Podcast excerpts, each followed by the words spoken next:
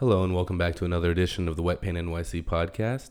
I'm Paul Cepeda and I'm here with photographer and video artist Ashley G. Garner. Welcome, Ashley. Hi, Paul. It's so great to be here. Yeah, thanks for coming out. I've done a few of these podcasts, but this is the first time that I am meeting somebody for the very first time when they walk in the door to do the podcast. But you know, previously it's been friends or colleagues, that kind of thing. So this is uh, this is a first. Oh, I'm so excited! Yay! And so, uh, you know, that being the case, why don't you tell us a little bit about um, like you, sort of like your background, where you came from, how you got into art, that kind of thing. Because looking through your website, I discovered your beautiful photography series as well as the collaborative projects that you're doing with the um, videos and tapping into the sounds that plants make and uh, being able to taste color and that kind of thing. Um, and I want to get all of the details from you. But before we get into all of that, where do you come from, and how did you get to, to the to this crazy town of New York? Paul, I was hoping you'd ask me that. uh, so I am Ashley G. Garner, as you already said. I'm 27, and I've been in New York for six years now um, I guess essentially how I got into this whole shebang, I went to school in Miami at FIU and majored in art history and fine art photography. But I only ended up with that because I was trying to go into fashion, got stuck at a public university, um, and art was kind of the only outlet at that university to focus on fashion. So all my art degrees were focused on me really breaking down what is fashion, what is clothing, on a psychological and social, you know, uh, aspect of it. And then at the whole the whole time I was in college, I was modeling uh, to be able to make contacts to move to New York because the whole plan was I want to go to New York. I just got stuck in state for college.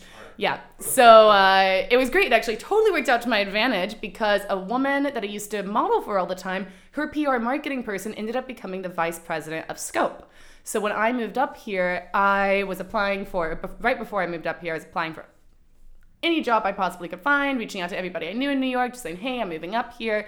And my contact ended up at offering me a job at Scope directly out of college, and I worked in sales doing exhibitor sales for Scope Art Fair, um, which is essentially my job was to reach out to every single gallery in the entire world that you can imagine, you know, all over the place, and ask them to get a booth at our fair versus another fair. And so that that really threw me deep into the art world and what the art world is, how galleries operate, what art fairs are, how they operate. Because, you know, I was in Miami for five years, so you have Art Basel in Miami mm-hmm. all the time, and I was always there doing modeling jobs and stuff. But I didn't really, and most people don't until they work in the art fair world, what art fairs are. Um, and the politics of art fairs and how they're different than galleries and how they're different than museums and and just you know how all of these politics intermingle with each other. Um, so it got to be really toxic because it was nothing but politics. We were never talking about art. No one really cared about art. We were really just there for money. It was about filling the booths. It was about money, and it was about celebrity. You know, like as much glamour as possible. We we even did um, a thing with Swizz Beatz right before he left Scope and did his own art fair called No Commission right, right, Now. Right. So I was like the, the, I spearheaded that entire thing um, of Swizz Beatz having a special programming with us in Miami and then he ditched us and started his own thing to help out artists that are in his collection to essentially make his artists more valuable right. because it's his artwork. Um, so I worked at Scope for about a year and a half until I just got really burned out by the politics of the art world, and I wanted to go into fashion the whole time. Anyways, you know, I I had a portfolio, I guess, of art photography from school, but I was doing fashion photography the entire time. Um, so once I left Scope, I delved really deep into doing fashion photography and then realized, oh, this is a really fucked up. Oh, excuse my language. I don't know if I'm allowed to. Okay. okay. You say whatever you Yay! want. Yay! crazy artists. And if anybody has a problem with that, you'll have to listen. um, so yeah, it just the fashion industry was, in terms of fashion photography, was an industry that expected you to, you know, invest in makeup artists and stylists and hairstylists and locations and designers and whatever it is that you need to take photos that look very similar to other photos that you've already seen to get published by magazines that say that they're looking for new talent but really they just want to see the same thing they already publish mm-hmm. Um, so you just get really burned out with the types of photos that you're taking and seeing like things that you're most excited about being turned down over and over and over again, and the things that you're so bored by being accepted over and over and over again. And as, I finally got to a point where I got offered um, to shoot the cover of a print magazine that was going to go national. And it was Tessa Mae Thompson on the cover, who's like now this huge celebrity, and you know she's like the actress in Creed and all that stuff. Um, and she was just about to be in Creed in when we shot her, so the whole thing was like going to be timed with the release of that. So I was like, and I got offered to shoot the cover and shoot her, and I was like, oh my god, this is my big break in the fashion industry. Now, once I have a celebrity and cover shoot in my portfolio, that'll be the thing to start. Like, this is the thing I get paid for finally. Right. And when I reached out to them, I was like, yes, of course, I would love to do this. What is the rate? And they were like, oh, no, no, no. Your payment is getting to shoot her oh, for our magazine. That's the payment. And I'm like, hmm, I feel like somebody's getting paid in the process of this and it's not me. And I was too fresh in, you know, I was just too young in my portfolio to say no to a job like that. It would be stupid not to. I figured, you know, maybe this will That's what they were counting on. Exactly, of course, and that's that's how the fashion industry operates. That's also how the art industry operates. So after that, I did the pictures. They went no, you know, they got the on the cover, but they were like, you know, I posted them on social media. It led to nothing. It was just crickets. They were because it looked commercial and boring, and it looked like nothing like my portfolio. Um, and and so after that, I was like, I can't, I can't do fashion anymore. Went through a really bad breakup, and that led to me making a really intense body of my first fine art body of work called Mermaid Food. And that's when I got started doing video too, um, very seriously. So Mermaid Food is very like Caravaggio esque. It's all black background, you know, very dim lighting, lots of fish and guts and like beautiful women that are just like interacting and eating this blood and guts and flesh. Yeah. For anybody who's listening, you have to uh, look up Ashley's work, and when I put it on um, YouTube, I will have some visuals and stuff for you. But this stuff is fantastically detailed, fantastically produced and stylized, with so much detail and emotion, and you know, fantastic use of light and shadow, and um, and all of these things, and then the stories that I'm sure she'll get into that are tied in with them, the sort of the mythology behind all of these things are just really fantastic. So there's a whole lot when you when you go to her website and start looking to her work um, or her Instagram, whatever, you're going down a rabbit hole. So be prepared, but I highly encourage it. Oh, thank you. uh, yeah, so I made that body of work and I started putting out on social media, and it was you know so different than all my fashion stuff naturally. And so I started to lose a lot of my audience, but then I started to gain a whole new audience. the audience that wasn't necessarily Yeah. helping you get where you wanted to be. So Exactly, they're the kind of people that I, I there's it's like it's weird because it's like what you saw with fashion photography and fashion stuff was I would post a picture and say, you know, here's a picture that I took and whatever. And let's say I get like 20 likes on it. Great. I post the exact same picture and say this picture has been published by blah blah blah. 300 likes. And it's like, shouldn't you all like this photo if you liked the photo? And that's how it was operating. Yeah. I'm sure we all have. It is so frustrating. You're just like banging your head against a wall. And so I started putting out this, you know, mermaid food stuff and it was, you know, it was amazing. You know, just like so many people reaching out. It was, you know, the body of work was made about a very intense depression and trauma that I was going through and just ex- like, you know, getting it out. And So you were um, creating the work at the time while you were going through this, through these feelings Yeah. and this experience. Yeah, exactly. Cool. That's super powerful. essentially, yeah, to, to give a little background on that, I uh, was in a really bad relationship, very abusive. They got me evicted from my apartment. I literally made this work. Oh, like with starting two weeks after I got evicted from my apartment, we found a new apartment and I started making that work immediately. I was unemployed. I was living off of an unemployment check. I was working for one of the now top artists in the industry, Lina Iris Viktor. Um, and I was an unpaid intern with her. And so I'm in her studio painting with 24 karat gold her own paintings because she doesn't, you know, always paint her own paintings by herself. And then I'm coming at home and making this body of work.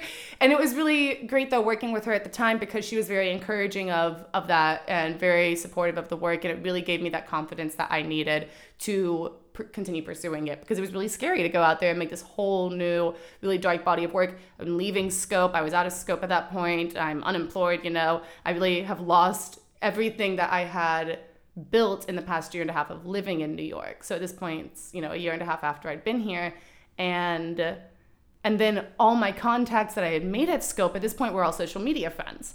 And so they're seeing me post all these pictures and stuff of, you know, this this mermaid stuff and I started getting people reaching out to me and a gallery in Copenhagen ended up like offering me to have a solo show. Um, that ended up not necessarily happening, but you know, all of that encouragement really You led to me building that confidence. Yeah, you know, and just be like, yes, this is the thing. And so that was 2015.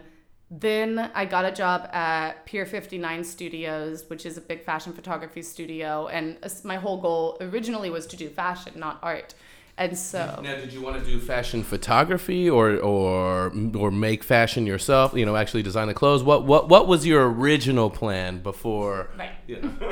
Um, I originally was a journalist. So when I was in college, I used to write my, for my school newspaper. I did several internships that were for uh, style-based platforms that were talking about how people get dressed and you know how clothing affects our lives and just those types of things. So I essentially wanted to run my own magazine one day. So I got degrees in photography. And tell, tell, tell stories. And tell Is what I'm stories, hearing. yes. I was always see- storyteller. I can see a thread developing here. You want you are telling stories, and because I can see in your work there are a lot of Oh damn. stories behind or or either behind them or being told through them. So maybe maybe we're maybe we're onto something. You might have just made a connection I didn't know about.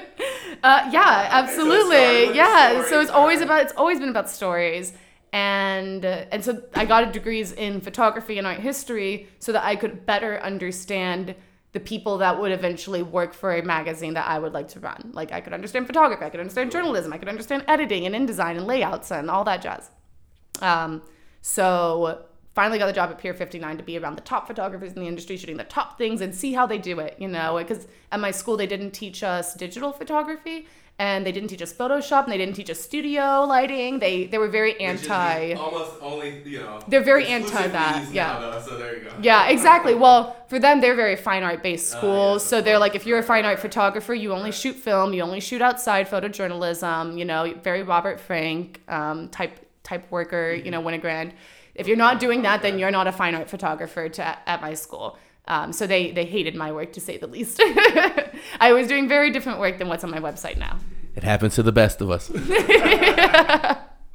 so so yeah, uh, that was that was my whole goal. So at Pier 59, I I got to see how the top everything you've ever seen, every top campaign, every magazine cover, Behind every New York. Times, how it's done, who's doing it, how their team's built, you know, it's pretty much the same five photographers, it's the same three set designers, it's the same five art directors, and it made me realize, oh, people aren't getting selected for major commercial and fashion jobs because they're good. They're doing they're getting selected because they're signed to the right creative agencies and creative agencies are the people that really have the power. And also really interesting was that you first of all all their portfolios looked exactly the same. You know you're flipping through and you're just like i feel like i'm looking at the same thing every time it was really interesting that almost a year that i worked there i never saw a non-white or non-very light-skinned photographer come in. There was never an African American, never a black photographer, nothing, and it showed me how racist the industry was. Um, you know, after Beyonce and the Vogue cover last year, having the first black photographer ever shoot the cover of Vogue in 150 years, it's it's a it's a racist industry to say the I least. mean, it, it's certainly been set up that way, you know. For I mean, you know, it was the people that were putting these things on. They picked who they wanted to pick. I mean, it's the same thing with uh, galleries, and um, I'm not necessarily in the ga- necessarily saying the galleries are racist, although some I'm sure are. But it's more about you know. Rather than take a chance, go with something that uh, you can, in some ways, control or or is already prefabricated, so that it's safe It's a safe, yeah. which is which is kind of sad because you know that's the art comes in at the very edge of safety to say the least for sure which is i think why you know you had that major breakthrough in creating this this real uh, beautiful body of artistic work when you were in this time when you felt super unsafe you know you you had just lost a place to live you were um, you know you were you were going through all these major changes and it it, it seems to have paid off so kudos Oh yeah, God, I never thought about it quite like that, but absolutely. Um, yeah, so so after working at Pier 59 for about a year, I was just kind of exploring my photography after Mermaid Food from that and just playing with a lot of different ideas. And then I left there and went freelance for a while and uh, started. I realized I got stuck in this like Freelance photography. freelance. Well, I just went freelance jobs. Okay. Like, I quit- I left Pier 59 and I creatively, or was it just whatever you could do to survive? whatever I could do to survive. I Yep. I yep. I had to get out of there. It was such a toxic place to be, and it was it was one of those jobs that you're so dead exhausted and emotionally exhausted that you can't even look for another job while there. So I had to leave to be able to even look for another job. You know. Yeah, let alone this idea of people. You know, a lot of people think it's like, okay, get a get a regular job, get your nine to five job or whatever it is, and then go home and make your artwork if you're an artist on you know on your off time or on the weekend, and then you'll be safe and that'll be fine. But as you were just alluding to, I mean, even in just like a regular job, you're burnt at the end of. If you actually paid any attention to what you were doing that day, you know, putting in all that time, you know, let alone the commute and everything else and putting up with people's bullshit, it's you're worn out and you're not at your best. You're you're not usually at your at your creative best for sure. So it, it it's a real it that's really tough. Um, and most of the people who I've spoken with on here have at least at some point in their life they've had to do that. Some some have been able to transition into you know just full time, but that that's scary in and of itself. I mean, I, I've spoken with people too who was like they had fan, you know meteoric careers, like fantastic rises where you think, oh my god, this they're set for life, and then a year or two later they're wondering, you know, what's things are slowed up or you know how do I grow, you know that thing. So it seems to be a constant uh, scary struggle for us, but the the folks who are willing to take the jump are the ones that we hear about, and that's why we're here speaking today because you took that jump. I sure So so congrats again. Thanks. Yeah, that was that was a time. It's- yeah. I would assume that you're still going through some form of this. I mean, Yeah, you know, something that I think most people don't realize about when artists move to New York, and I've talked to lots of young artists that are interested in moving to New York and they want to know how I did it. And people, some people think that I'm so successful because they see me working at all these really high end jobs. But just to make things very clear, I've been paid minimum wage at every single job. Even when I was at Scope Art Fair, I was paid less than 30000 a year. And that's no PTO, no health benefits, no, no serious art job in New York will give you benefits. They won't give you PTO. They won't give you sick days. You're working hourly, ten to fifteen dollars an hour. They're working you to the bone to a point of abuse, and then they say, um, yeah, and more. So, so that was the more can thing. us? Exactly, and they know that if you say, "Well, I'm done," they'll find another sucker, and that's the whole thing that I found really.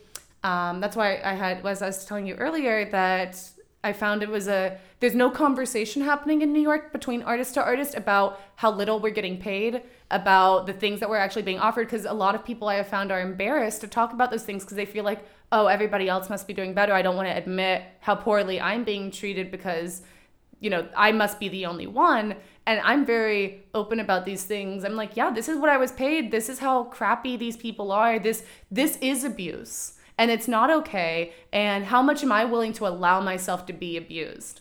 Um, This is yeah, well, you know what? This is exactly why we're here. This is exactly why I'm doing this. Um, because you know these stories should be told. Uh, I had never really even been to New York before I moved here, so I really didn't know what I was getting into. Um, my I was actually living outside of New York City and finding.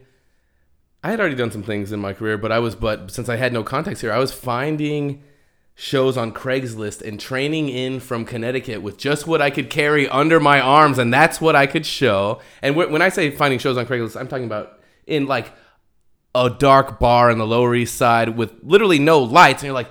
You guys are putting on an art show in here with no lights. They're like, well, we turn the lights off because you know it's people want to dance. And I was like, okay, well then, what are you doing? What are you doing the art? What are you doing the art fair for?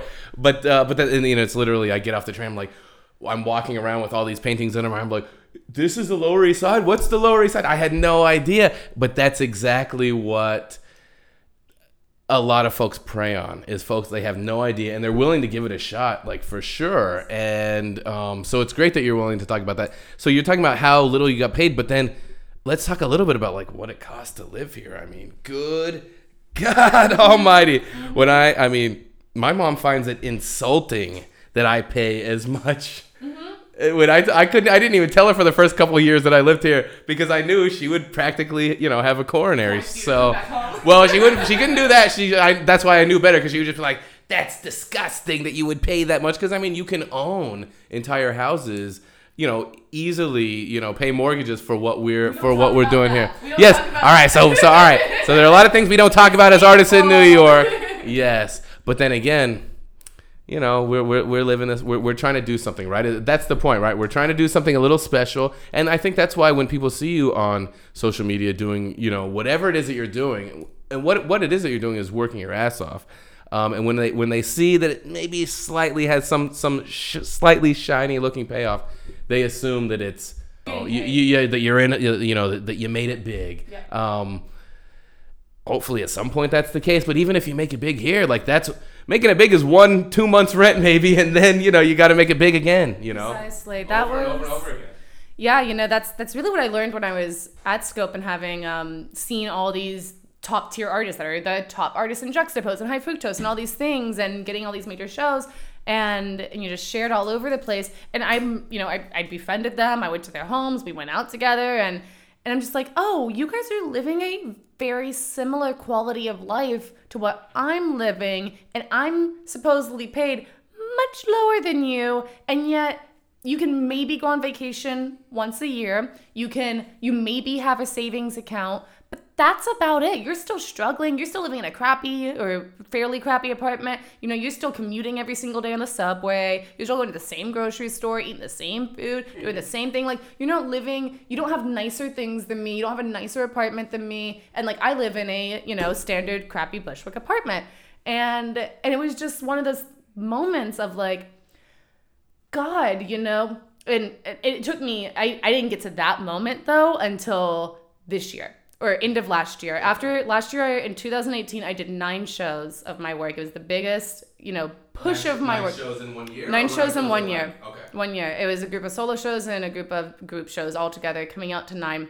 And big push huge just like i mean and all that came from my my newest body of work that i well new-ish it's been going on since 2017 so after doing i guess rewind a bit after doing mermaid food and creating this really dark body of work leaving going back into fashion leaving fashion going freelance again and then during that time i was freelance i um i started to explore how can I get out of this black background? I found as a photographer, I was stuck in a black background setting and I couldn't even find myself to be inspired to take photos outside again. I got stuck in the studio, which was ironic because I had started never knowing how to shoot in the studio. And in Miami, I would always go outside, use natural lighting. I never used studio lighting and was always, you know, doing self portraits out in nature and stuff. And then I moved up to New York and I couldn't do that anymore. I had a day job. I didn't have daylight hours accessible anymore. I couldn't put my camera on a tripod and walk away 10 feet and trust it. Absolutely not.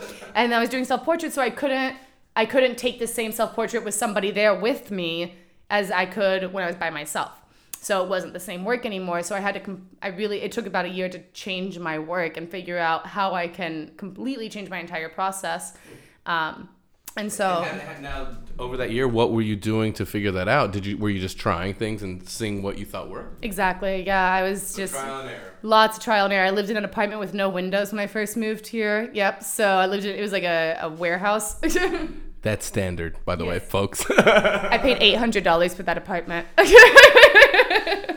wow was that was that your were you sharing that with somebody for 800 It was an illegal squatting situation in a warehouse in Williamsburg. My room was the size of a twin bed, and um, they lit- it was a bunch of squatters, like um, punk, crusty punk gy- gy- gypsy squatters. still had to pay See, And I had that's New York, $800. still had to pay No windows, no AC, and no heating. Crazy. No Wi-Fi either. well i would think not Yeah, no, I know you couldn't, but uh, but it was in a really great location, South Second and Bedford. There you go. See, all right. See, let's look. Look at what we do for for you. Look at what we do for you, folks. You know, we we go through all of this just to torture ourselves enough to make some really interesting stuff for you to look at.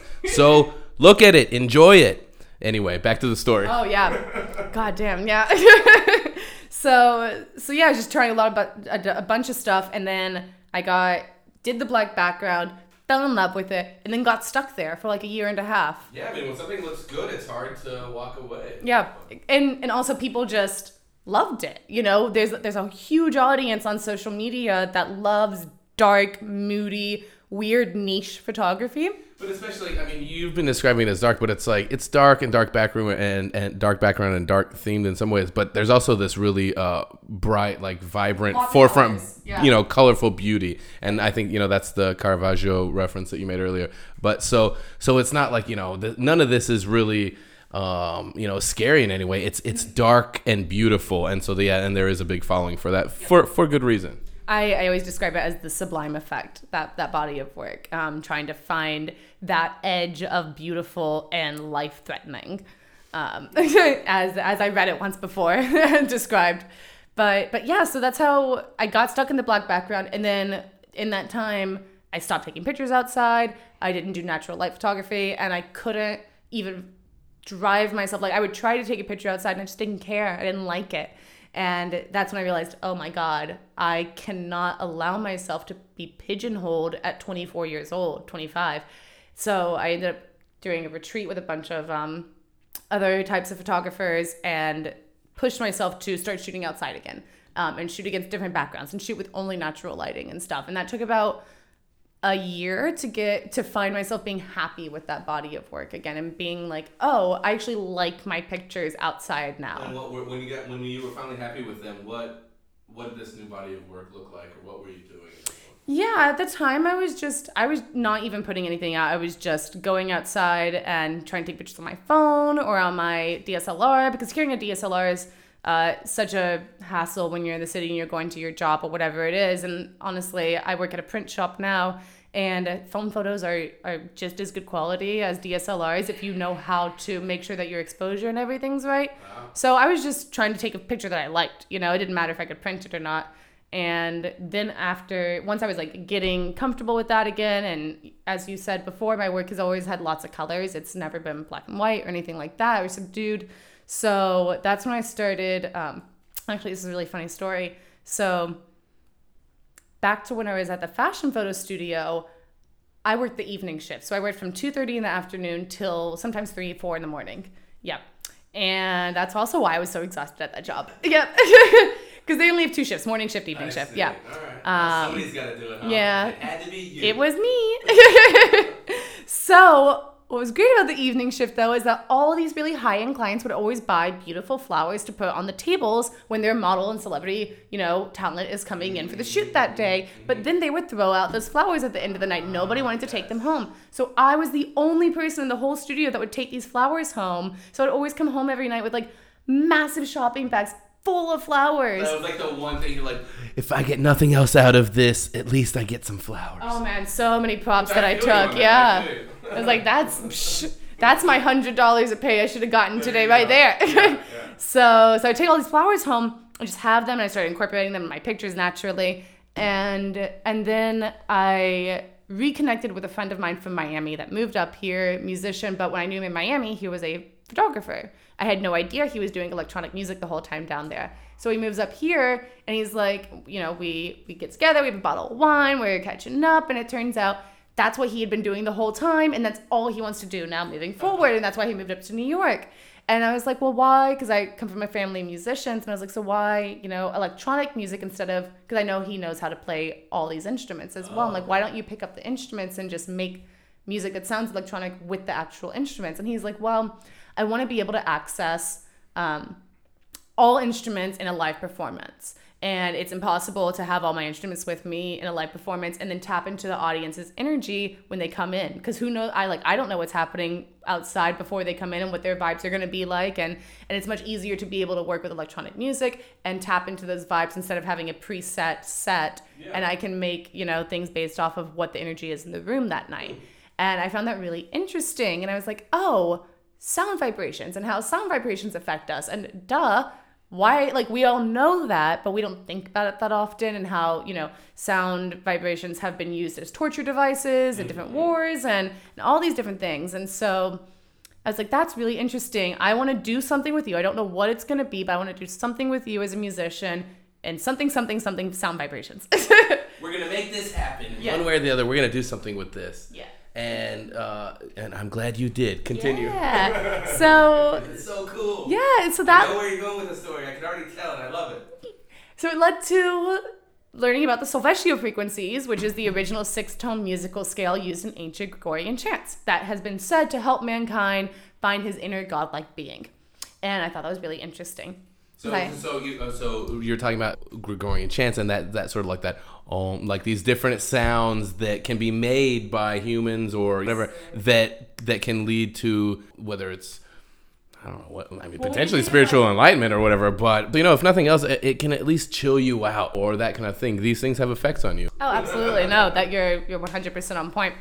Um, yeah, so when you think of do re mi fa sol la ti do, that is the 12 tone musical scale. Take it back 6. So it's um it's ut re mi sol fa la that's Okay, it. And I think there's one more, but it's been it's been a few years. So so some of those are still a part of the original six tone. They added it more, and what happened was just it's a it's a mathematical equation of you know 375 hertz to 382 hertz to 412 hertz to 517 hertz, and that's how they create those um, those sounds. And so what happened was the original six tone musical scale, their A is set at I'm gonna get these numbers wrong. Um, is set at something like let's say 312 hertz, rather than when they created the 12 tone musical scale, A is set at 340 hertz. okay So everything is slightly mathematically off. So that's why the six tone musical scale is said to be um, pure, quote unquote, because it actually is mathematically the way that it's ratioed out is much more symbiotic to how those tones are operating and how our body is physiologically responding to that. Yes, because when we're talking about math, we're talking about like universal harmonics, universal laws, these kind of things. So um, being a little off on that is going to have a different effect. Um, so, oh, well, that's very interesting. Oh, yeah. I had a it's funny, I had a girlfriend in college that would always tell me something about did you know that in western music that the heart chakra frequency is not incorporated in anything and that's because the 12 tone musical scale skips the heart chakra frequency whatever that's you know whatever you want to call it.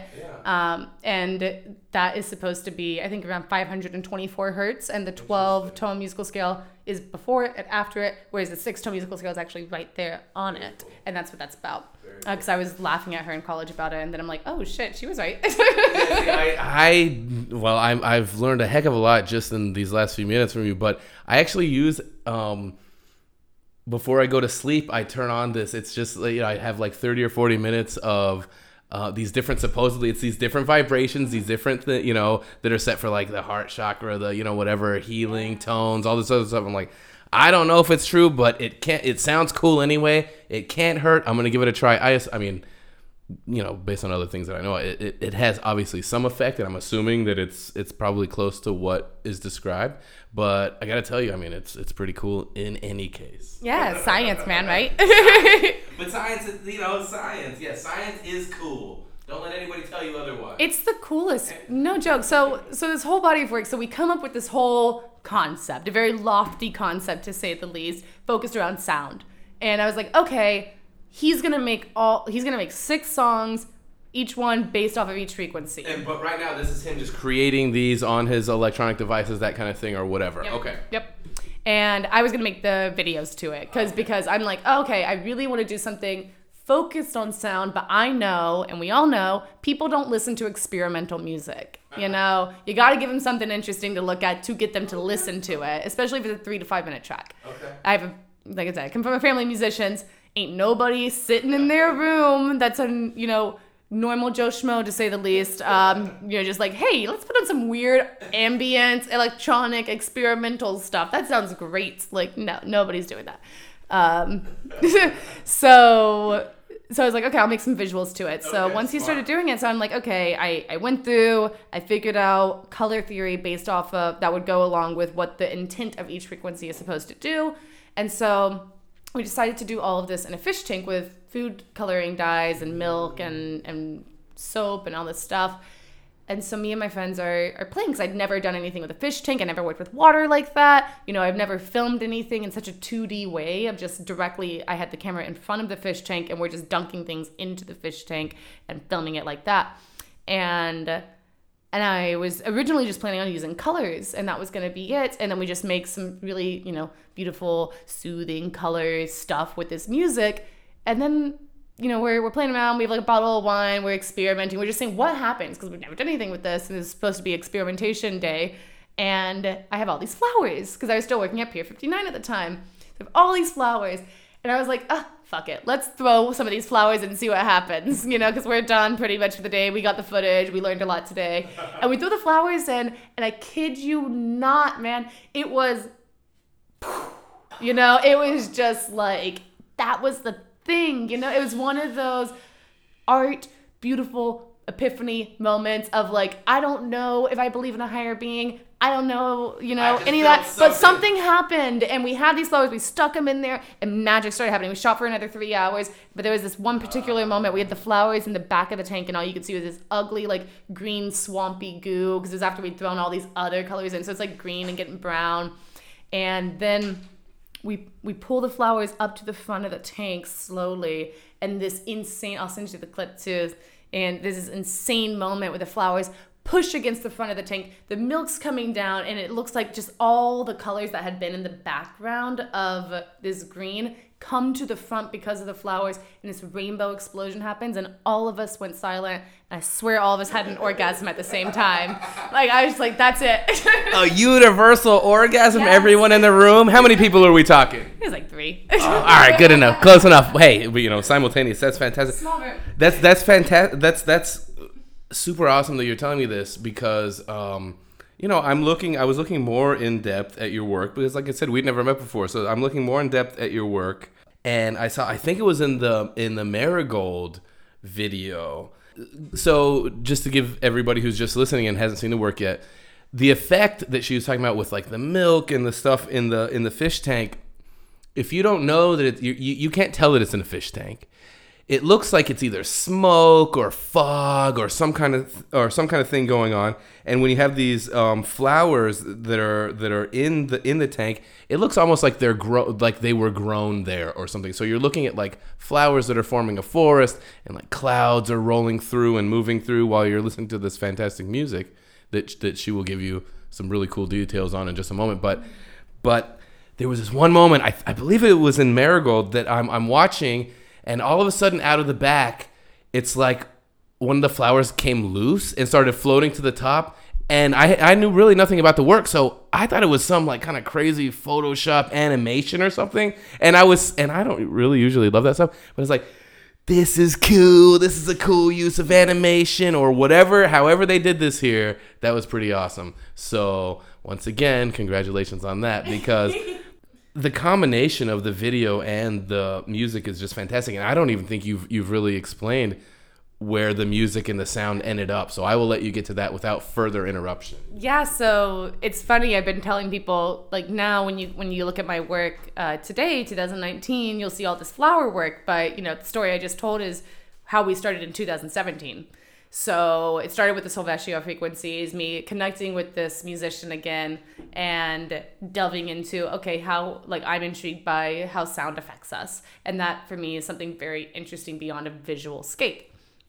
And we had these flowers. And then suddenly these flowers just found their, quote unquote, found their way into the work and it became the work. And so the original body work was called synesthesia. And the concept was about, okay, synesthesia is this, you know, uh, neurological phenomenon where people can smell colors, can hear uh, hear numbers, you know, things like that. And so I just found that that whole thing very interesting in in relation to how sound can affect our body physiologically, not just psychologically and emotionally, how invisible things can affect us physically. And that's why I named it synesthesia. Um, and the flowers just happen to be accidental and became really beautiful. And so we made six videos, six different flowers and six different colors, all to go along with what the intent of the solfeggio frequency was. But once we had the show with Gallery 151 in 2017, um, it, it became clear that the work was not about the solfeggio frequencies, it was about the flowers. And, and it was about the colors. Um, oh, and of course, with the sound, but it wasn't so much about the solfeggio frequencies. That just happened to somehow become a, a, a lending force to what whatever is out there telling us what we're supposed to be doing if you care to believe in those things. And so during that show, I was like, God, Juan, my musician, uh, I was like, how crazy would it be if people are watching these videos of flowers and they're listening to the flower? And he was like, dude, that'd be crazy. And I was like, we're doing it. So, It's so cool. mo- like weeks later after that, the opening of that show, um, I also made a relationship with a company called Not Impossible. Not Impossible is a tech company that describes themselves as tech for humanity. And they created that. Oh, they're beautiful. Amazing, amazing company. I highly recommend Googling them. Um, they created a vibration suit that is, des- I found it through Hyperallergic, if you follow Hyperallergic, the art blog. And Yeah. so they had posted a review of how Not Impossible created these vibration suits that were designed specifically for deaf people to go into concerts and hear them in real time. And so it's like a, a vest piece and two wristbands and two ankle bands. And they took them to South by Southwest and won Best Tech of the Year. They did a collaboration with Lady Gaga when she did her Budweiser bar dive bar tour. Um, so they had it in a controlled setting and an uncontrolled setting um, for their prototypes. And they were looking for artists to push the ways that this could be, this technology could be utilized in, in more more ways. And I was like, hey, there's all this research that has shown that looking at pictures of plants, looking at videos of plants, looking at videos of water, um, and hearing the sounds of certain plants, like certain house plants, have been shown to, you know, reduce muscle tension, uh, or reduce muscle tension, release oxytocin, uh, help with depression, help with anxiety, lead to shorter hospital stays looking at simply looking at it. There's Wow. even a study that was done in 1983 in America where this um this guy came into some hospitals and he did a study where he took I want to say 20 to 30 different patients and in some of their rooms they're all like windowless rooms and you know cement and you know nothing beautiful and he's like okay we're going to put in some of the patients' rooms no pictures, some of the other patients' rooms abstract paintings, and some of the other patients' rooms paintings of nature or pictures or na- paintings, pictures of nature. Every single patient that had pictures of nature in their rooms were out of the hospital in half the time. They needed less medication. Their practitioners, half half, the the time, yeah. Ha- all their practitioners had a much better uh, attitude as well. And everybody else that had just like abstract paintings, they were better than people that had nothing at all. But it was, it led to a massive um, reform in hospitals that hospitals are more or less required to have an art therapy program and or have a garden incorporated into hospitals now um, which i was like you know just mind blown by because i grew up in nature but you know you grow up in nature and you try to get away from it as fast as possible most of the time as i did ended up in new york and and here i was finding myself being pulled back into it through just flowers that were left behind at some fancy fashion photo studio flowers that nobody wanted. no one. Oh my god! I even did a whole photo series called "All the Flowers You Never Gave Me" from those Oh, flowers. that's and so, so yeah. So after that, we we bought a machine called the MIDI Sprout that uh, is it's very similar to um, a uh, what is it called? Um, uh, a lie detector. Oh, okay. So it looks like a lie detector. It's just like two two pads that you put onto different parts of the leaf or on the stem or whatever, and it's very So sensitive it's, to the like, leaf. it's like two pads with uh, so like connections with wires that lead Mm-hmm. back to this machine. So just like a pretty much just like a light. Exactly. Yeah, it's and it's like two hundred and fifty to three hundred and fifty dollars depending on which one that you get. So it's really accessible. that's not. Not at all. No, they've they've really they've been doing a lot of research since the '60s on this. Um, there's a, a book called The Secret Life of Plants, where Nice, yeah. yeah, the guy guy who was the head of the CIA, you know, plugs up his lie detector, head of not head of, head of the lie detector department of the CIA, plugs up his lie detector one day in the 60s to his house plant. And that's how the book starts. And he's like, I'm just, you know, I'm bored and curious. And Let's that's when he happens. and he's like, "Oh my god, the plant is responding to me in real time." It got to the point that he was 5 minutes away from his home coming home because he just started at this point like keeping the plant plugged up all the time, like 24/7. He gets into a car crash. The plant when he goes back home had had a spike in its thing at the exact same time that he had the car crash. Like it got to the point They're connected. Yes, exactly. And even like they they got they realized that when they were doing um I know, right? You gotta touch your plants. Talk to them. I talk to my plants every day. Well, you can see I, my I, I keep some plants in the studio. It's important, you know? It's important. they they proved that also when you they they did some tests where they would like light a plant on fire and see how Oh, it would yeah. respond. The plants got to a point where they were so sensitive that somebody could be in the same room just thinking about lighting it on fire and it would respond. Isn't that crazy? And I was just like, oh my god, I have to do something with this machine. Got the MIDI sprout. We start recording some of the plants, and so we started with um, because the whole point was how plants can be therapeutic. And nobody has actually recorded flowers from what I could see in my research of like Usually like, data or written. Yeah, house plants. A lot of people are doing house plants, you know, like things that are really easy to keep alive for a really long time, Right, right, Um, but not flowers. And so I was like, okay. And they had proven that when humans can hear the sound of certain houseplants, oxytocin's being released, or released, sorry. And so I was like, okay, we're gonna get six of the most commonly used medicinal flowers, record them, do videos, just to start a base of what this project is going to be about.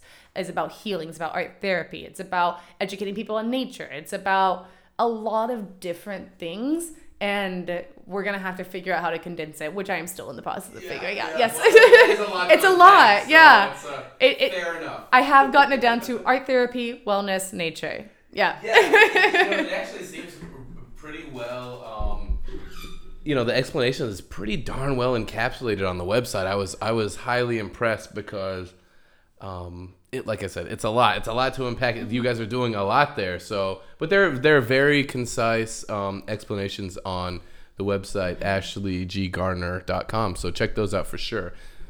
Thank you. Yeah. And like I said, it's taken two years to get some of those condensed website bullet points. But but yeah, so That's not bad. We spent a year recording the videos of the world of each flower. Um, Juan, aka Illuria, that's his uh, electronic musician name. He recorded all six of them, each one going from phases of birth to death. So he recorded them for several days or several weeks or whatever it was, um, and then took all of that raw data.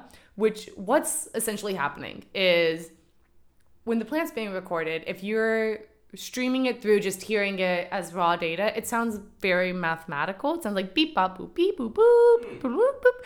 And then what what the musicians are doing when that work with this machine called the MIDI Sprout, they're streaming it through whatever you know program they work with, GarageBand, et cetera, et cetera, and then they're deciding as the musician, because the the machine does not record velocity which is a big issue in sound engineering, as I have learned, because velocity is the thing that determines its output.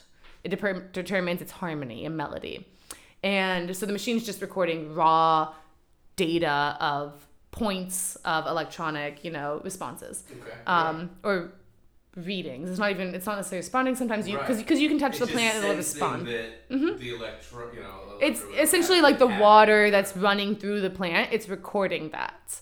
Um, and how the plant is deciding to process that water because as we know plants are crazy smart with photosynthesis. We still haven't figured out how to utilize photosynthesis as a humanity. Yeah. Like how can we use sunlight to help us survive only? Yeah plants are on it man. So Here's the plants here's the plants so so we record a lot of things. So what my musician or sorry not my musician musician Illyria is doing is he is li- recording all this raw data and then deciding after listening to all of it and seeing what different ranges the plant is reaching okay so between 310 to 315 hertz that's gonna ignite um, this melody of a piano and from 412 to 480 hertz that's going to ignite a trumpet or like a string of trumpets or whatever. And every musician that's using the midi sprout when you when, if you go to midi sprout and look up and start hearing what they're doing that's what they're all doing. Um, or midi sprout has like these preset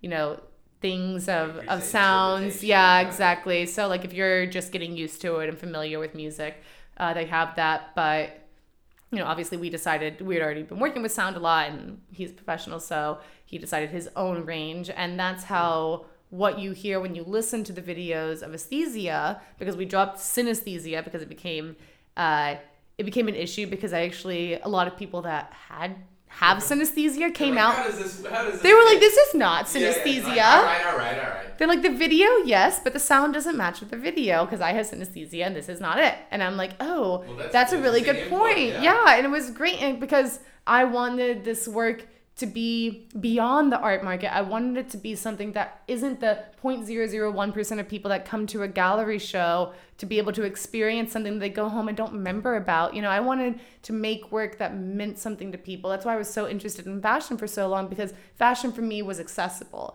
So fashion was something that when I lived in it, yeah. when I lived in South Carolina and uh, North Carolina, I I couldn't find any other outlet other than going to Barnes and Noble and finding those obscure beautiful magazines in the back of the racks and that was the thing that was beautiful to me. I couldn't find art books. You know, I wasn't even aware, I didn't go to galleries and museums and most people don't go to galleries and museums. In, in South Carolina. Greenville, South Carolina. I the only place I moved to twice was Charleston, South Carolina. Oh, I lived there for a while and then and then moved back. Um, but yes, but I, I've lived all over, so that's that's not saying a whole lot. No. I- I'm a beach man. What can I say? Ooh. And I love my food. But even there, I mean, Charleston, you know, that's like cultural sort of maybe you know, ep, you know, center. Even then, I mean, you know, there are certainly galleries there, but at least several years ago, they wouldn't be playing synesthesia or aesthesia, none of this stuff. So you're we're talking about two totally different things. So Oh, yeah. I hear you. Your only real outlet is what you find, you know, from like the big city magazines or that kind of stuff, and you know, hence here we are. But what you're doing now is fantastic. So Thanks. Yeah, you know, and it was just something that as I was getting, you know, more in New York, more in the art market, more in the fashion market, and just seeing, getting a bigger understanding of this thing that, you know, when you're growing up as a child and trying to get to New York essentially as an artist, you have this very grand idea. And then once you get here, Yeah. you're breaking down that grand idea and realizing how small that idea really was. Yeah. Because New York is a very small group of people that do things on a big scale solely because we have the press outlets that are only looking at things in New York. Like New York talks about New York and that's all New York talks about. Yep. Um, and New York is the only thing that the rest of the country reads about. So so you end up just talking about yeah. here. So Yeah, exactly. You know, you come here We're because everyone's here. And it's the place that you can find everyone. And honestly, after six years here, I'm I plan on leaving in the next four years. Um, but Well, But that's what I I've- said. yeah. And, and I'm still here. So. oh god, no, I can't. I really don't think I could. You know, it's just it's just too. Where will you go? Where Where will you go next? Eh. Once you've conquered New York, where will you go next? Well, I'm actually in the process of completely shifting careers. So I've been in the art market for five, six years now, and I'm now because of this body of work about plants and nature and and after having done a really big, you know, string of nine shows last year themed around this aesthesia work about the flowers this is what like what's really funny about you know this twist of the art market they want you because you're cool and interesting and new but they don't ever want to pay you and then you realize after five six shows that you've just been taken advantage of this whole time like i had that work It's a in lot of work. Five, six shows, people. That's a lot of work. it is, and I had I had that work in major hotel lobbies, you know, that are there for three months, and that was a gallery show, quote unquote. No, it's a hotel that used my work for free for three months with no licensing. You know they had the budget to, No. to just buy the piece out. They're owned by and, you know, UBS Bank. Of course they can. They're one of the nicest hotels next to Central Park, but they have a rotating gallery show in their lobby. How convenient, right? And that show had Ron English, it had C215, it had Logan Hicks, it had all the major motherfuckers that you need in New York to make it a legit New names, York artist. But my work was the biggest work because I took over the video screens and they're all painters. So I had a 15 foot wall Yeah, of my yours could be videos. Technically unlimited in size. Yeah. You know, wh- eh. whatever size screen you can get it to. but Exactly, and that, That's, that that's, that's interesting. It's well, it's the best part about video, yeah, for sure. but right. but that was really the whole thing. Is just after doing all these shows, you know, I was like, I have to do them. I have to do them because I have to get the work out there. I got to get these. You have to get the install shots. Honestly, once you have the install shots, you never have to do it again That's for free. really what it is all about. It is, and it's like it's such. It's really frustrating because you're like, I don't deserve this. Yeah, I mean, it was like exactly. $35 million penthouse. But it was it ended up being bought sight unseen. And somebody just put their dog in there. But we won't get into that. This is about you. This is about you. So, needless to say, they didn't need or want all of the art that we had in there. We, we did all the art, the furniture, everything.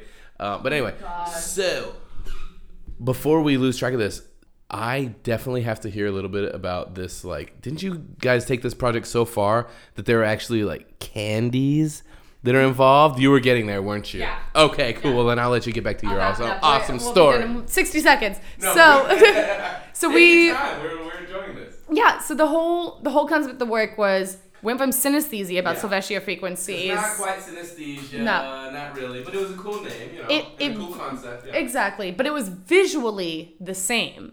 I was still taking flowers, putting them in fish tanks with food coloring, etc. But we changed the sound. Now instead of hearing celestial frequencies, you're hearing the sound of that Right, flower. right, right. It's still Okay. visually the same thing of like the flowers in the fish tank and everything. And so when people see synesthesia and see aesthesia, see they see the yeah connection, but it's Connection. different, and that's why we dropped sin but kept aesthesia because aesthesia is the Greek origin word that means sensation. Yes, yeah, mm-hmm. and it's, it's- that's that's I actually that's the only one that I knew about. So I was like, this is fucking, this is fantastic. The name Nobody and the video, it's fantastic. Nobody can pronounce the name of this work. It's my the funniest part. I wrote it down with the e Yes, that's our favorite. so cool. It's so cool. so so yeah, so I was like, okay, how can we push this even further? We had I reached out to those um, the vibration suit people from Not Impossible, and they responded within four weeks of my email, which was insane because I never expected them to respond because I was an emerging unknown artist. Who are you, right? Right. But you were pushing boundaries, and somebody noticed. They did. And so within a year of that conversation starting,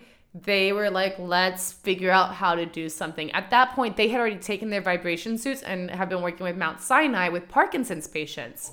And now they work with Par- Parkinson's patients with the vibration wristbands to help them with their motor skill abilities. Um, and there's you can find tons of videos now. Have you Where seen the this? vibrations actually allow. I, Yes, okay, this I well, yes. So I shared. I don't do a lot of this sharing online, but I shared on social media this thing. And correct me if, if I'm wrong, but literally this person, uh, you give them a pencil or whatever, and it's they cannot really control. It's this random crazy scribbling thing at best. They put this little wristband on their wrist, and I uh, I guess the vibrations or whatever it is allows them to actually control their motor functions to a degree that they can actually write, draw, and not some scribbly, you know, BS. We're talking ridiculous um, advancements. I mean, giving them their lives back to some degree um, with just this little tiny band that goes on their wrist. Wow, I forgot about that, and that's so cool. I mean, see, science is the best. Yeah. So that's that's us. That's who we work with. Science and art unite. Yes, that and that's their that's their whole concept too. Was like, okay, what can we do to push this thing that a lot of people and a lot of investors don't understand how they can make their money back. Right. Um, and that's really the whole issue too as an artist. people. So yeah, man. So so actually some of the good for a change. yeah, some of those people with the Parkinson's patients in those videos came out to the show to see. So we. cry. Oh my god, we were crying at the show because I was like, oh my god, it's the guy. How could you? It was crazy. So so on the opening night of the show, they came out. They brought two vibration suits with the wristbands and the ankle bands and the best piece, and they were the first artists they've ever worked with that they streamed one of the flower videos through the vibration suit to certain key pressure points on the body. So they they listened to the song for many months, and then they figured out what the key pressure points are that they wanted to ignite when the song is playing as you're watching the video. So that was that was the launch of the work in New York in November of 2018 and we were like okay we got these vibrations yeah this was just a few months ago um, not even a year so i finished i finished the six first the six videos in august of 2018 then the videos and audio went to a rehab clinic in boston that specifically works with art therapy programs to help with their uh, they're one of the top rehab programs in boston they're free um, and about physical therapy. no, no, no. I'm talking about alcohol and drug Oh, really? addiction Oh, rehab. whole yeah, other level, even cool. Okay, Yeah. very cool. they're called Column Health, and they have an art therapy program called Unaffiliate that they incorporate into their 90 day program. Um, that is free for anybody to be able to go to. They have, I want to say, five or six different locations now throughout Boston um, or throughout Massachusetts. And they specifically incorporate their psychotherapists incorporate how art therapy can be ongoing tools for these patients to be able to have outside of after they do the 90 day program so they were really interested in how one how we were doing video and sound but they were really really interested in our candy aspect So we had. I was like, okay, how can we push this even further and make it more immersive? Because what I yeah, oh, right, we haven't even right, talked about this right, yet. right. Yeah, because it became an issue with like video art and sound art where you're trying to get people you to got- sit down. At least two or three levels of sensation here. You've got the visual, you've got the sound. You got touch. In some way, you have the touch. Mm-hmm. And so you're putting, I mean, and that's already beyond most art, you know, outside of music. So you're taking it even further. Here we go. Yeah. So All the senses. the yeah, because the whole well, the whole issue was when we did the original synesthesia show, we created these like video stations that people would sit down in front of the video on these like cushions that we Oh, had, and they would watch the video with the sound. But people would still be distracted. They would put out their phones. They would hear cars honking outside. You know, there was a lot of ways that people could be pulled away from Right. what the intent of the solfeggio frequencies are. If you don't sit down and focus for the full three to five minutes, no, you're not going to get anything from it. You really do have to focus. So, you know, what you were talking about earlier. Oh, absolutely. I mean, I'm terrible at it. It's taken me so long to even embrace my own work. enjoy my own work at this point because I can. I kid you not, it took me four years to be able to sit down and meditate. Like I have been making work that I can write on paper, no problem, and put it out to everybody else. Really, what it came down to was realizing I'm not able to be immersed in my own work the way that I want other people to. What's the problem here? How can I make that happen? And so I'm like, okay, we can add every single sense, you know, so that people would be in these bubbles essentially. So I reached out to this guy named Christopher Brosius who runs a company called I Hate Perfume. And I Hate Perfume is apparently one of the top perfume companies in the world. I had no idea. I had no idea. I had a friend that come into town. They love perfume and scents, and they were like, "You should really reach out to this guy because he's, you know, in the same vibe as you." And I'm like, "Okay, psh, why not?" And as I was like reading his website, no, and I was reading his website, and he he wrote about perfume in the way that if you've ever seen the movie Perfume: The Story of a Murderer, oh, I have not. it's amazing. Watch it. okay, well, I will now. Dustin Hoffman. Oh, okay. Uh, God, what's his name? Snape from Harry Potter is in it. The guy who plays Snape.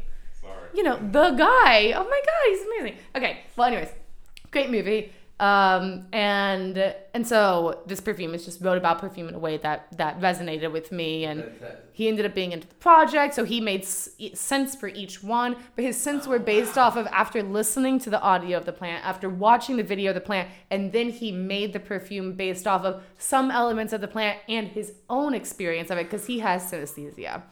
Um, Oh, and he has synesthesia? Most oh, so many artists I know apparently. So I was like, okay, that that makes sense, So you know, cool. because he was like, I don't want to just make This the so pure cool. scent of the plant because that doesn't Right, make sense no, for me. yeah, yeah, we're past that. And so so that's Yeah. what we did, and then I reached out to somebody to create a taste element. And um, so Tessa Liebman, funny enough, I who is our chef, she I met her because Christopher Brosius, the perfumist, um, his work was incorporated into a big sensory um, immersive show at the Cooper Hewitt Smithsonian Museum recent, uh, last year. So he did a whole like uh, exhibit of what snow smells like, and he's the first perfumist to actually tackle what does snow smell like. And so I'm in the bathroom, and, I, and of course I went to go see his show because it was as he was in the development of our work a few months later, and. I'm in the bathroom and this woman comes up and she's like, "Oh, I love your outfit." And I was like, "I love your pants. Like, who are you? Hello." And then I was like, you know, we get to talk why we're at the show and at the Cooper Hewitt, and and I was like, "Oh yeah, I'm here to see Christopher's work because he's working with me on my upcoming project." And she's like, "Shut the front door. Do you know who this man is?" And I was like, "Eh, eh I yeah, guess." yeah. Someone told me Yeah. that he's something. I don't know. I'm here, and he was like, I. I literally went to his shop. I read his website, loved it, went to his shop to check it out in person before I reached out to him personally and was like, hey, here's my project, whatever. And he responded like a day or two later. And I was like, great, no problem. like a normal human Approachable. Yes. Approachable. Gotcha. And and so I'm here in the bathroom with her. Just you know, I met him, super nice guy. You know, we just like hit it off Yeah. immediately. We're both on the same vibes of like why we make art. He's like he hates when people reach out and just say, "I want to make 20 perfumes about you know silent film stars. Can you make one based off of blah blah blah blah blah blah. But by tomorrow. He can, but why would he want to? Exactly, and they're like, and do it for free. You know, like he, Oh, oh, yes. he got he got hit up by um the Color Factory, which was one of those immersive shows that were going to be coming to New York, and they were like, we need you to make, we want you to make um what green smells like, red smells like, blue smells like, and he's like, um, and who are you? Yeah, and he's and that sounds like a major payday for distill the scent of green. Do yeah, let's do that. Yeah. And he's like, this is he's like, this is what I I am charged ten thousand dollars per scent. That's his rate. And they're like, That's damn, that's damn affordable. for for asking somebody to go and buy Yeah, hundreds of dollars yeah. worth of because essentially what a perfumist is doing, they're buying hundreds of dollars worth of extracted oils, mixing them up to see what might You happen. also have to put that through their whole sensory system, Right. experience that, process that for good or not. Everything is is good. You know, I mean, you might smell something green that like gives you a headache or makes you sick to your stomach or whatever, Mm-hmm. and you still have to distill that. So yes, what we're talking about here is, as we were earlier, Process. paying people for the process and the work that they go through for that product that you end up thinking is amazing. Mm-hmm. So, So- you know, so you get what you pay for, folks. Yes. so this girl is in the bathroom with me and we're, you know, going back and forth and she's like, "Oh my god, how do you know Christopher?" And I'm like, "Oh, this is how I met him." And she's like, "I have been reaching out to him for years trying to get him to do something with me." And I'm like, "Well, we're still looking for a taste element. You just told me you're a chef." And so she's like, "Holy shit, if I can work with you and Christopher's involved, done." So she jumped on board. Love Tessa. Her company is called Scent of Plates.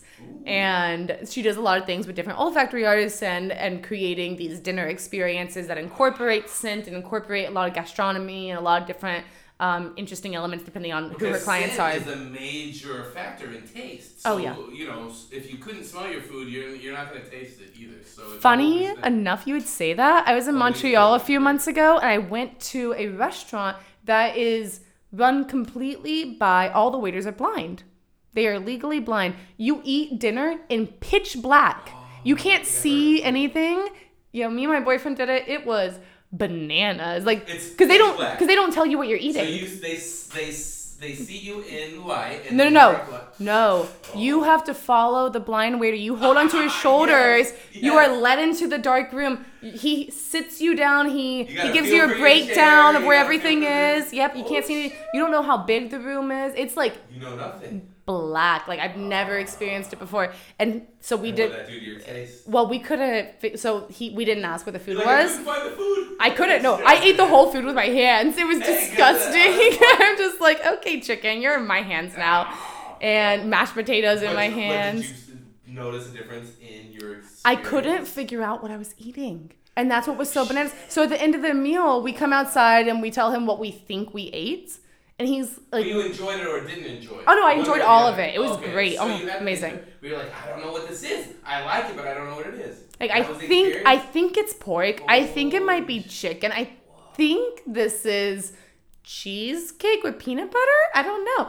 I was wrong about every single thing except for the broccoli. Like I got broccoli, you know? Uh, like It's just broccoli. Alright. But it was it was really crazy just how much that experience was, you know, enlightening to how much I rely on my other senses to process how I experience things.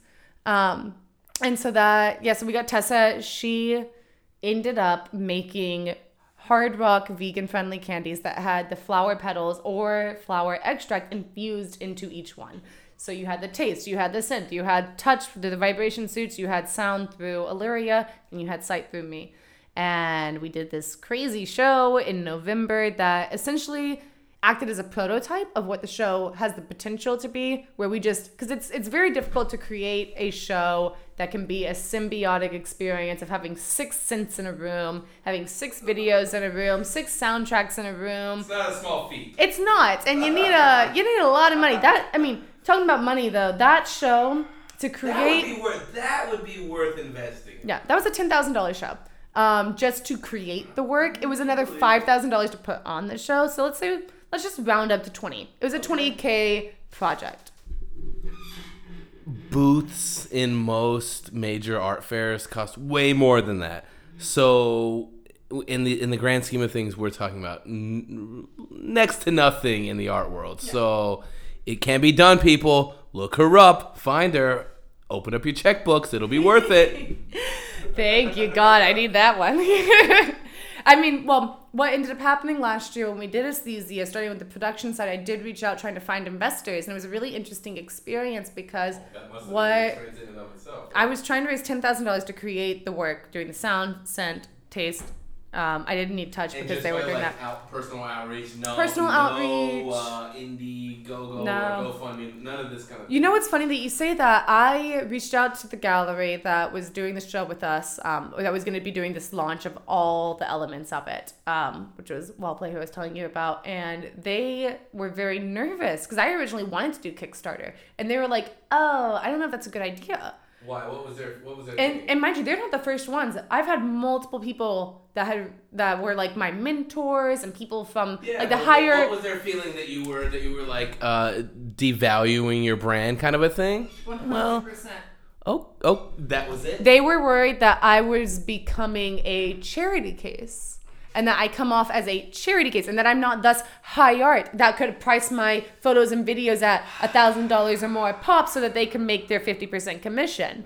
But in that and it's funny because I've never I don't sell my work that often. I don't live off of my artwork. I've maybe sold five photos a year, you know, and five photos a year is between an 8 by 12 to a 16 by 24 that's costing between 50 to $300 a print, you know? What you're saying is you've made less than one month's rent in, in the entire year off the art, yet you're creating this fantastic stuff that would blow away any current museum show. It's, I mean, seriously, come on. Six Senses.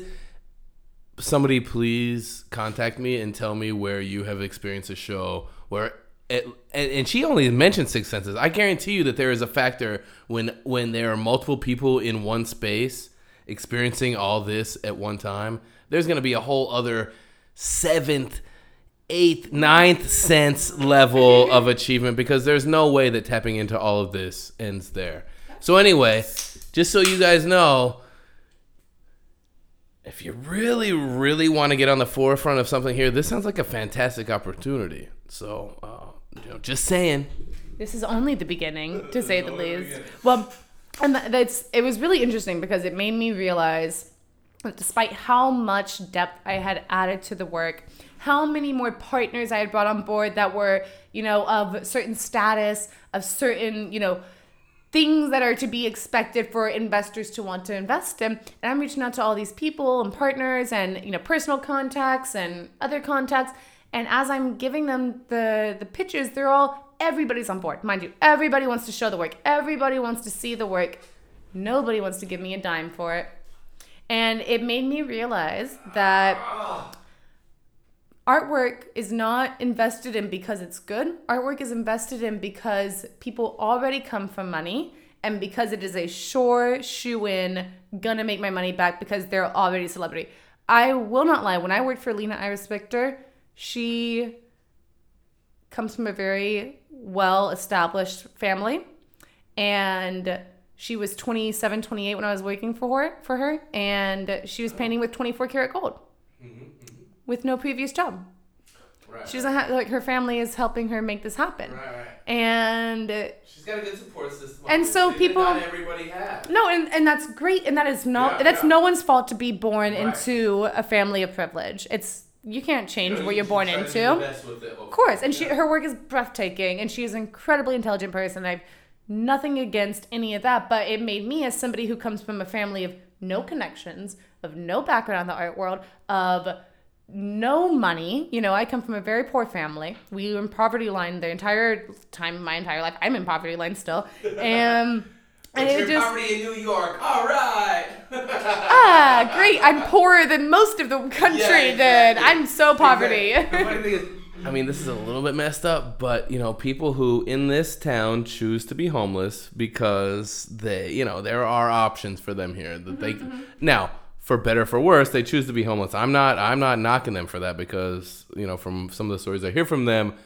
going into you know some of the whatever you know some of these places is not. It's it's better to just be on the street. So, you know, every once in a while they're like, "Oh man, I can tell you got money. Give me some money." I'm like, man. To tell you the truth, I think I actually have less money than you because you don't have a two thousand dollar uh, you know, rent payment and you know your whatever whatever other debt I'm in right now. You skipped that whole thing. You said fuck that bullshit. I'm living on the street, and uh, you know, not not you know, charity's a great thing and all this, but it's just like, gosh damn it, like to tell you the truth.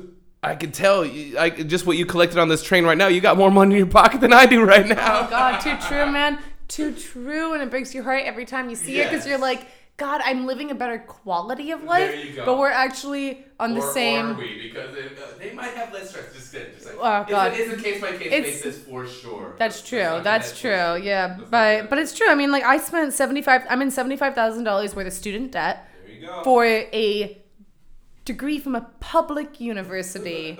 public university. FIU is said to have been, when I was there, the cheapest public university in Florida.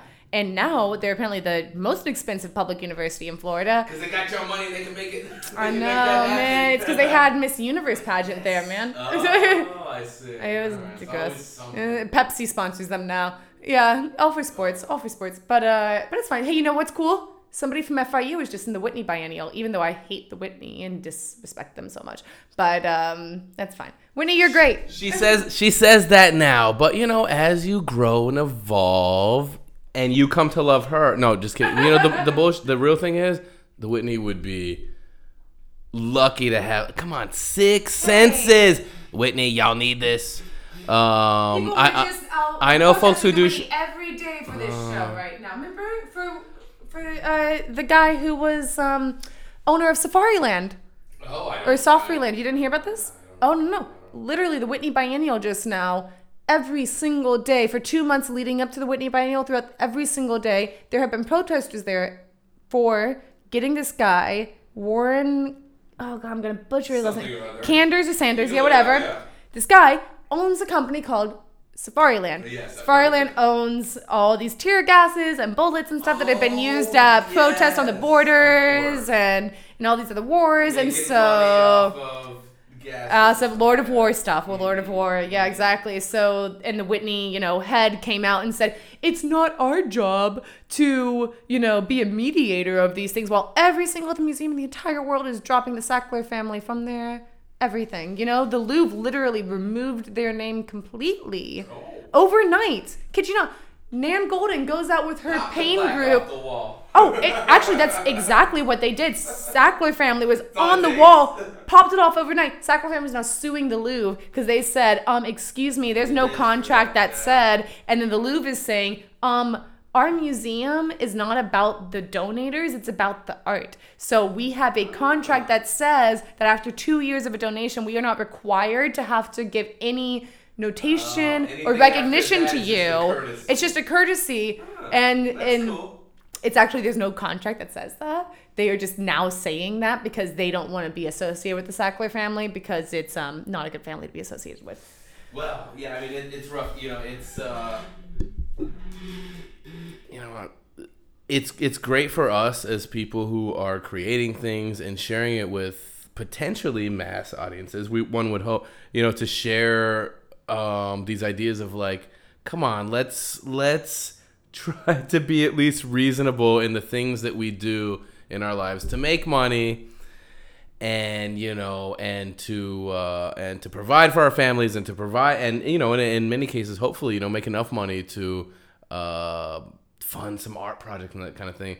But it's like you know when you make it off of death destruction and killing there's possibly and probably better ways to do that. So um, we definitely it's good for us to promote that when we can and i certainly don't want to um, take this podcast down any to any, on any note because what you're doing with your work, um, con- reconnecting people with a lot of things.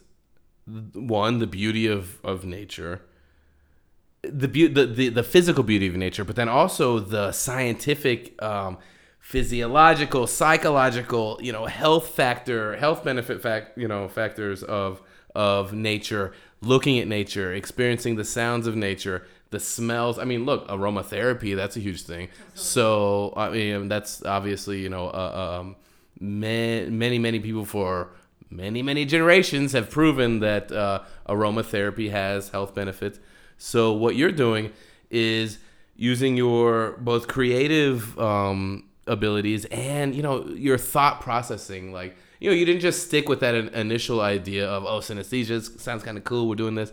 You took input and data and expanded upon it and then added even more data by hooking up plants to lie detector tests essentially and the plants are like we don't lie we have no reason to lie in fact we're gonna make music for you and i gotta tell it's really cool like before you um before you you know when you were on your way here when you were fighting the rainstorms and the train traffic and all that stuff to get here uh, i was playing your videos just just just bumping them through the uh, through the sound system and it was a super cool like it got me in the in the vibe of like okay i have a feeling of like i i feel like this is kind of what when she walks into the room this i'm gonna get something of this. And those were super chill and mellow for the most part um, and you have a high uh, you know a good a nice high energy but then still super chill. But but it shows through there and so all I, all I wanted to say with all of this is that um, come on big donors. Invest in these folks who are really i mean the the, the depth of work here that we've been talking about today i mean look, just look at our website just look at our instagram is ridiculous. And it's beyond most things that you see in museums right now. So uh get involved. And and for you keep doing what you're doing because it's fantastic. Keep exploring because i mean you know you've done a few years of this where will it be in two more years i mean who knows i mean you may be you may be you know curing some disease with this thing accidentally who knows and that's what exploration can lead to That's absolutely what our goal is right now. Is I, I've. Who knows how I'll feel about this five years from now? You know, even just reflecting on four years of creating this work from 2017, those experimentation orgasm moments in my bedroom to where we are now in 2019 has been mind blowing because it was not the plan. It was never a plan to become an artist. It was never a plan to try and pursue that type of thing. It's one of those things. It just became a domino effect of this experience, and and here I am now. And people are like, oh, you always want to be an artist, and I'm like, oh no, oh no, this was not. This is not it. And here we are now, finding myself being drawn back to my childhood of growing up in the country and running around, and and essentially my goal now with aesthesia is for it to become the rest of my life. You know, like I love the idea of teaming up with botanical observatories and teaming up with health centers and stuff and creating bodies of work on endangered plants, on trees, on coral reef, on, you know, different types of orchids, on different types of daisies, on different types of carnations, on whatever needs to be focused on for whatever that client's purposes is, or different types of, you know, colored plants or whatever whatever the the context may call for there's so much potential. We like we've already we've already filmed six new videos this year um, on different house plants and just a random array of of things that we found that were beautiful and interesting and piqued our interest so there's more work in progress there's so much more work in progress. We already so I, there's a Vimeo page that you can subscribe to um, for two ninety nine a month, and we're consistently adding new content to it. So you can either buy each video for five dollars, or you can subs- subscribe for three dollars a month and have consistent access to all the content, and you'll always be the first person to have access to it. All the audio is on Spotify, iTunes, Amazon. Yeah. it has a health benefit You know, and that's that's my main goal is that I never so have cool. been into that stuff. I've never been into meditating. I've never been into, you know, doing something with nature, whatever. Obviously, I ran to the city as soon as possible, away from nature. And and obviously with so much climate change happening now and and that becoming such a part of our day-to-day experiences, yeah, we're gonna lose some of these plants it, we already are. We Yeah, exactly. It's I mean, and as much as so many other issues are are so important, you know, if we don't have seeds, if we don't have soil, if we don't have trees, What's the point of nothing else else? Right, matters. right, and it, it just makes me so as I'm reading more about botany. So I'm currently in the process now of trying to shift because you know after those nine shows last year, I really got burned out and was felt so abused and so taken advantage of by all these people that were just like, oh, the work is cool, but we don't want to give you a dime, but we want to show it and we want to put our name on it and we want to promote it as much as possible and we want to be your best friend at the opening, but we don't want to talk to you the next day.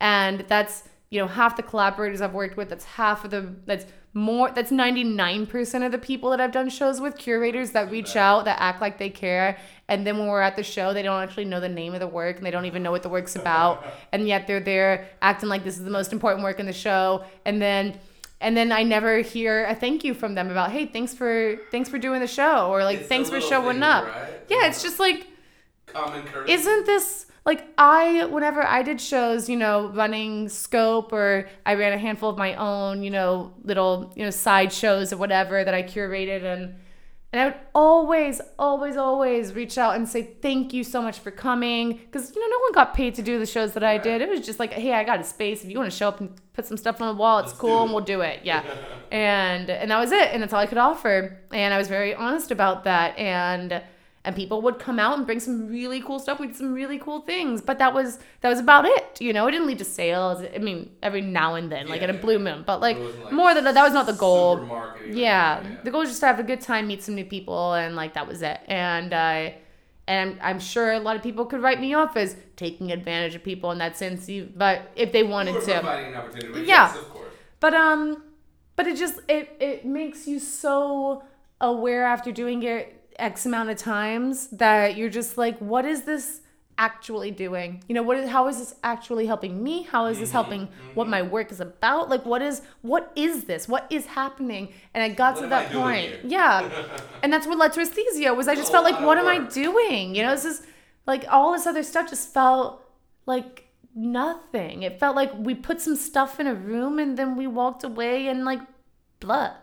And then aesthesia, adding all these elements and creating something. It felt like I was creating something real and something that was really trying to be substantial. And people could come in and have this substantial experience but we were unfortunately given poor conditions to be able to have that substantial experience. So it led to a prototype of a another show that was just a blah you know? And it was really disappointing unfortunately. And and it led to you know there's a, a good handful of other things that would lead to another two hours of podcast time that i won't get into Yes, but yes. but uh we will have you back. another time yeah but you know it just it was one of those things i was like god what the fuck am i doing you know what is gallery shows what is this new york art market i'm not doing anything i'm not helping anybody with this Yet you're breaking your back to do so. Exactly, and I'm being abused to do so. I'm being asked to pay five thousand dollars to make it happen to do so. So I'm in right now lots of debt that to have made a show happen that meant a lot to me and the team that was on that to make it happen. The four people of that show, you know, made content to put into it. Yeah, but the rest of the people, of the rest of the people, they don't fucking think about it today. They aren't paying off the debt Of still course, today, eight of months course. later, nine months later. And it's something that I was just like, you know, the art market is not somebody I'm trying to impress anymore. It's not somebody I respect. It's not a place that I respect. It's not a place that means anything to me. And for them to be impressed by my work is meaningless. Because you're impressed by my work because I'm an investment to you. I'm a commodity now, which is great. Yeah, please let me be a commodity. Give me your money. I'd love that. As long as I see so. Yeah, I mean, but- keep me alive first. Yeah, but like then you you know I've been I've been going upstate a lot and going hiking and Bear Mountain and stuff like that and like Cold Spring and I'm getting to just be out of New York sometimes you know for So a back weekend. real life, you mean? Yeah, exactly. Back in like what the rest of America is experiencing, and just you know, because any other market outside of America, America's a very unique um, art market You're to say the least. So it's important to to ensure that I am or like make it clear that I'm talking about the American art market, um, and and America doesn't give a fuck about art.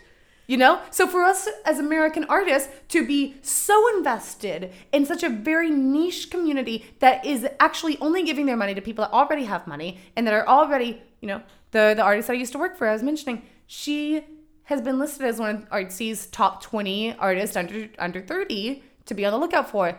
You know why? Because she's a sure shoe-in. Because she already comes from money. So it's like structure and it's like no to- that. yeah, that person's not an emerging artist. into, they are right. a walked into the industry artist. The majority of artists that you see in america are people having worked now in that art market seen how those people made it. They either no joke they either sell drugs they work in the sex industry in some way on a side business. A lot of the galleries in lower east side and chelsea do work in the sex industry in some way to be able to pay the rent for their gallery and selling drugs in that way. Question mark. How the hell are you keeping the lights on in this Mhm. Dungeons, dungeons and drug market. No joke. Very interesting. I know, blew my mind too. And uh, I mean, it, no, it makes total sense. It- My mind's unfortunately not blown because it makes too much sense. oh god, that's really sad. I'm sorry that, that you know that. I mean, I'm glad you know that. Yeah. Like, oh well, now that makes sense. Yeah, like, uh, but it, it it's it gives you almost like peace in some way because you're like, Right, okay, you're right. I'm not not doing something wrong. It's that I'm not doing that thing. Yeah. You know, and that's not a thing I want to do. So if I want to make it in art, or if I want my art to be a thing that I live off of, then I have to figure out a totally different route of this. And Yeah, and also, you know what? One major factor is time. I have to tell you this. I got to tell you that time will heal these wounds. So you just keep doing what you're doing. You keep creating and keep that vibe of I'm not going to sell out in that sense of doing whatever the hell they want me to do. I'm just going to keep making fucking fantastic things that push the limits. I mean, come on. You go who do you who who listening to this right now has been to an art show that taps into all of your senses? It directly taps into all of your senses. Not very many. So this is a this is a major thing that's cutting edge. And so of course, the people that we're talking about, they're old school, they're old whatever. They don't know what the hell to make of this. So you can't um, take it personally. Of course, you're gonna feel the personal effects, and they're gonna screw you over personally. But um, time will tell, and time will get you to where you want to be. You just keep doing what you're doing. uh, ain't that the truth? And it's always important to have a day job in between. for the time being, but that won't always be the case for the time being. And let's see if we can help out with this a little bit. Um, because we're at like an hour and a half now. So let's say, where can people find all of your projects? Um, you know, I want to hear about the website. I want to hear about Instagram and wherever else you are on social, and also Vimeo because you know people can support this for a very, very what three? You said three bucks a month, and to support your project for three bucks a month, and to have health benefits for three bucks a month. That's insane. So tell us where people can find you.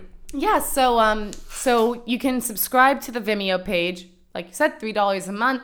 Two ninety nine, three dollars. they find that? Um, so you can just go to vimeo.com slash Ashley G Garner. Okay, so just your name. Yep. Or you can go to my website and you'll find all the links on my website as well. And the on the project page called Aesthesia, it's the the home page when you go to my website. Um, once you click Watch Aesthesia, it'll lead you directly to the Vimeo page. Um, and or you can go to the project's actual Instagram, which is the Aesthesia Experience on Instagram, and that leads you again. The link in the bio goes directly to the Vimeo page. all. So many ways to find us. But then I also saw, I think from for your some of your other personal work, you maybe sell prints of your work as well. Is that the case? Yeah.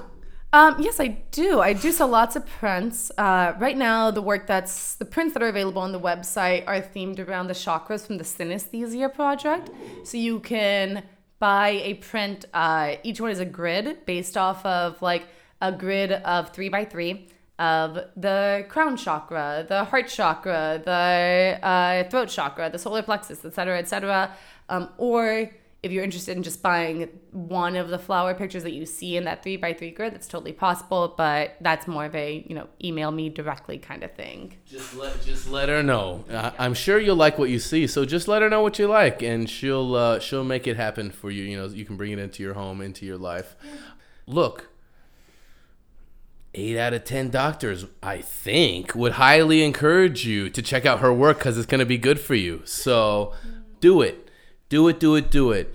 Thanks again to everybody for listening. I encourage you to check out Ashley's work.